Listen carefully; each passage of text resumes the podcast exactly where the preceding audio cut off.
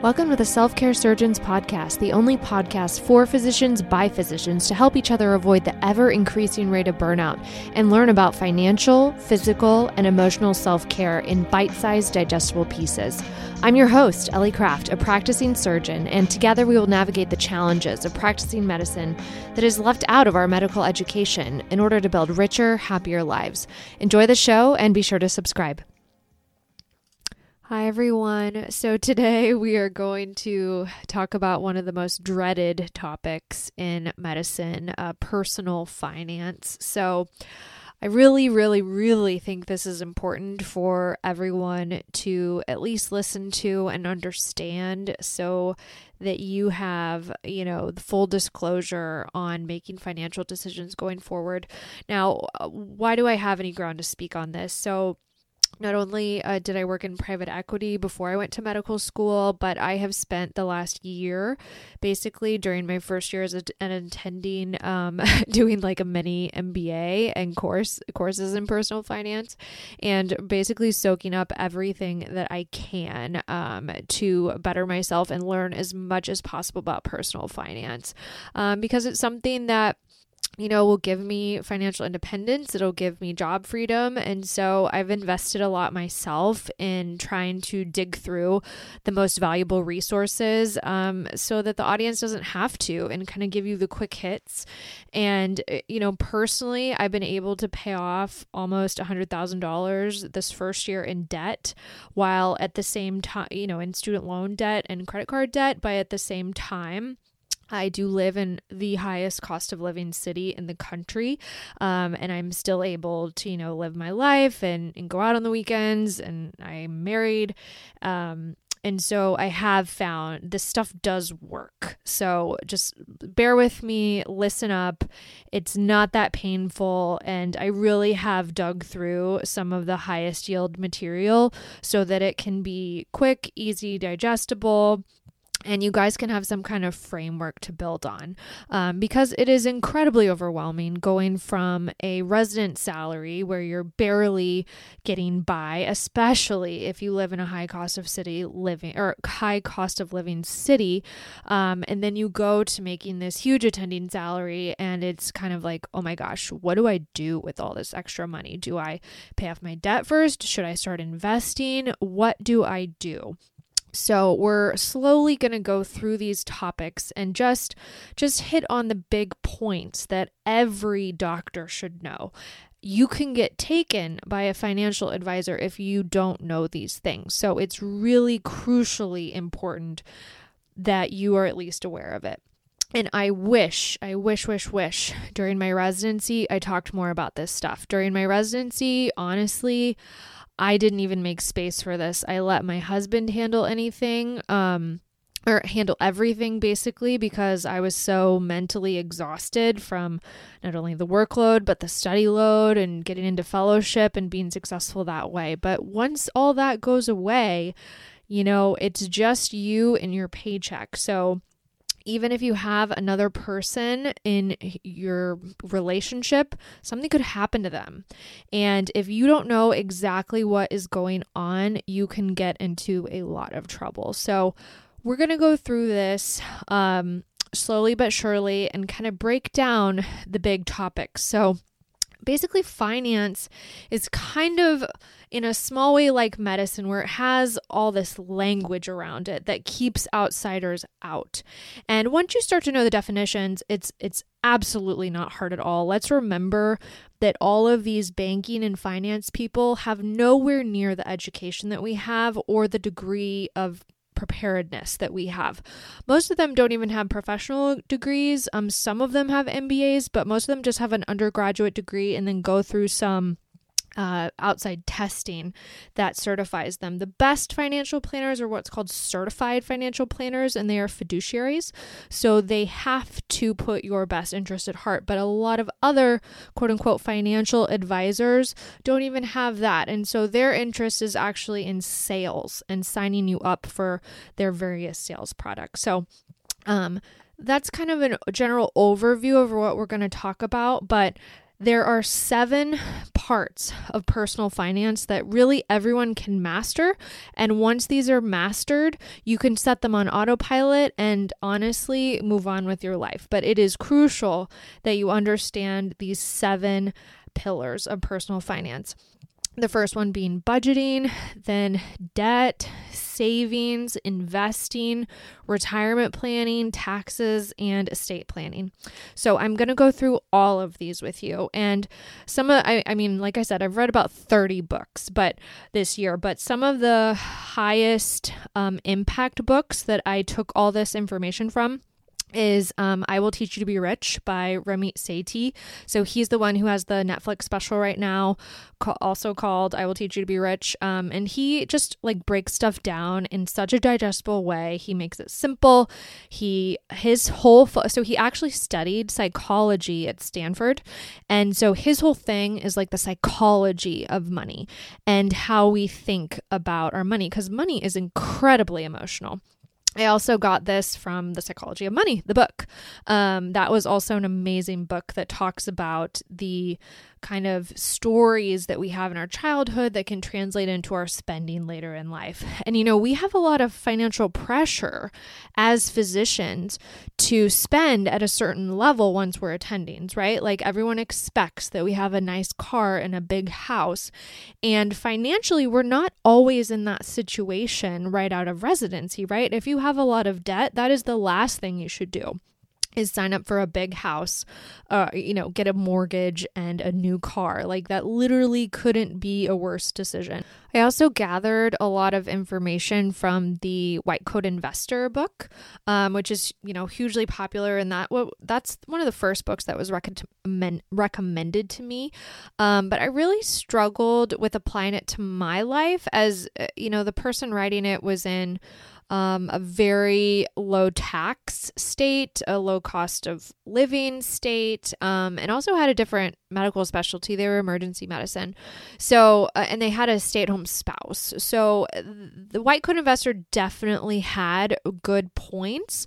Um, and the main one that I really took home is, is they first, they also say you need to fire your financial advisor. Absolutely.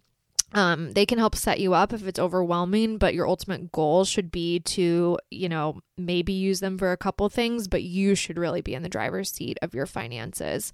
Um, the other thing that is a huge point that they make is that you really need to live like a resident for an additional couple of years after completing, you know, all of your training, especially if you have student loan debt.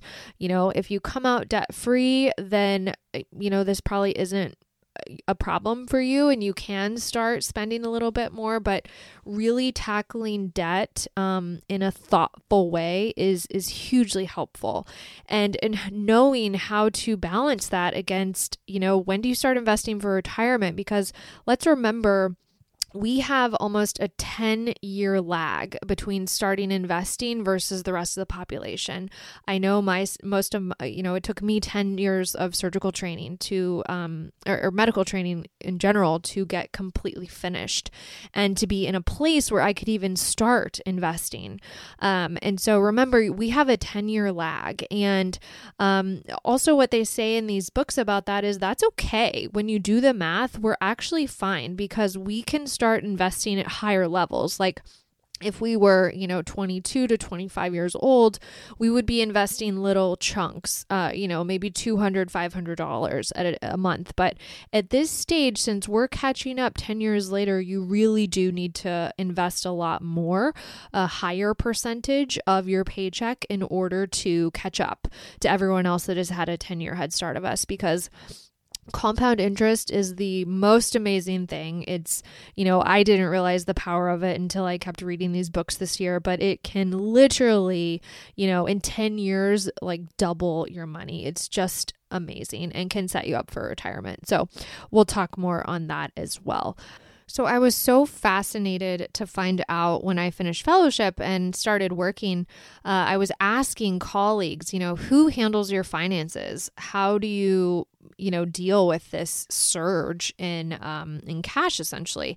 And i was shocked because almost I don't know, 95% of the people I talked to actually said their spouse handles that and they have no part of it, which, you know, things happen and your relationships don't work out or you know people have accidents and and then you are really up a river if you you know lose the person who's doing everything for you and you can really really get screwed later in life um if you don't understand what's happening you know it should be completely an equal fairly distributed plan between you and your partner with finances. Because, yeah, that was actually said in all of these books. Even, you know, these people are financial experts who aren't, you know, they're not doctors, but they are financial experts throughout the entire world. And they even said, like, I still make my partner, you know, go through this stuff every month with me. It's so important that they understand um, because of the, of the reasons that I listed earlier. So, a method I personally found really successful was that I, you know, absorbed all this information and personally mapped out what I wanted to do and then uh, verified with verified it with uh, one of our my personal certified financial planners that I work with just to double check you know that in my learning I wasn't missing anything. And how um my you know partner and I have it set up is basically the the certified financial planner that we use only really handles like a third of our uh, investments if if not less than that so that his fee is not uh, or is you know not distributed over all of our investments because we'll talk about what the fee can do to your earnings. So there's uh, most financial or certified financial planners at like a big institution like Morgan Stanley or Goldman Sachs or something like that they're going to offer a 1% fee or like a flat fee for the year so if they have a percentage fee and it's around 1%, so that actually, when you do the math, um, they go through the math of this in uh, the I Will Teach You to Be Rich, but basically that can eat into 30% of your returns. 30%. Like 1% doesn't sound like a big deal, but it is when you actually um, calculate the math and put it all on paper like it can eat into 30% of your uh, take home retirement. So that is a huge number. And we are, you know, years and years away from retirement, well, coming out of training. So you really have a long time that that 1% can eat into your, um, you know, future investment gains, essentially. So that is something to know. Now, like robo advisors or things like that, we'll talk about that um, in another episode, but those have incredibly low fees. So they have an almost 0.04% um, fee, which does not add up to 30% of your returns. You know, it's way less than that. It's around like 5 or 5% or less if I was doing the math on top of my head. But um those are those are options you know? And when you don't know about these things you can you know just get super overwhelmed with all of this sign up with a financial advisor who is charging you, you know, really high fees and not even know about it. So, um, we're going to talk about all that and why it's so important to know exactly how they get paid and how um, you can make the most out of and make your money work for you the most because that's the best part of personal finance is once you set this up, your money will work for you at night. It will work for you on your days off. Like that idea of having my money work while I'm not working was such a huge concept, right? Because in medicine, like we are there, we are at the hospital, that like we are the one who is creating the value and earning that paycheck. But if you master personal finance, all of that can work for you and you can have options, right? For early retirement, you can have options to leave your job if you hate it. All of those things can happen if you have your personal finance um, in line. So, we will go through all of those things. And the first place we're going to start is actually learning how to have some concept of budgeting, which is literally everybody's least favorite topic, but I always like to get the worst part out of the way first, um, and then we can s- expand on everything from there. And for these finance episodes, how they're going to be structured is I'm going to go through the biggest um, like takeaway points from all of the finance literature that I've been reviewing over the last year.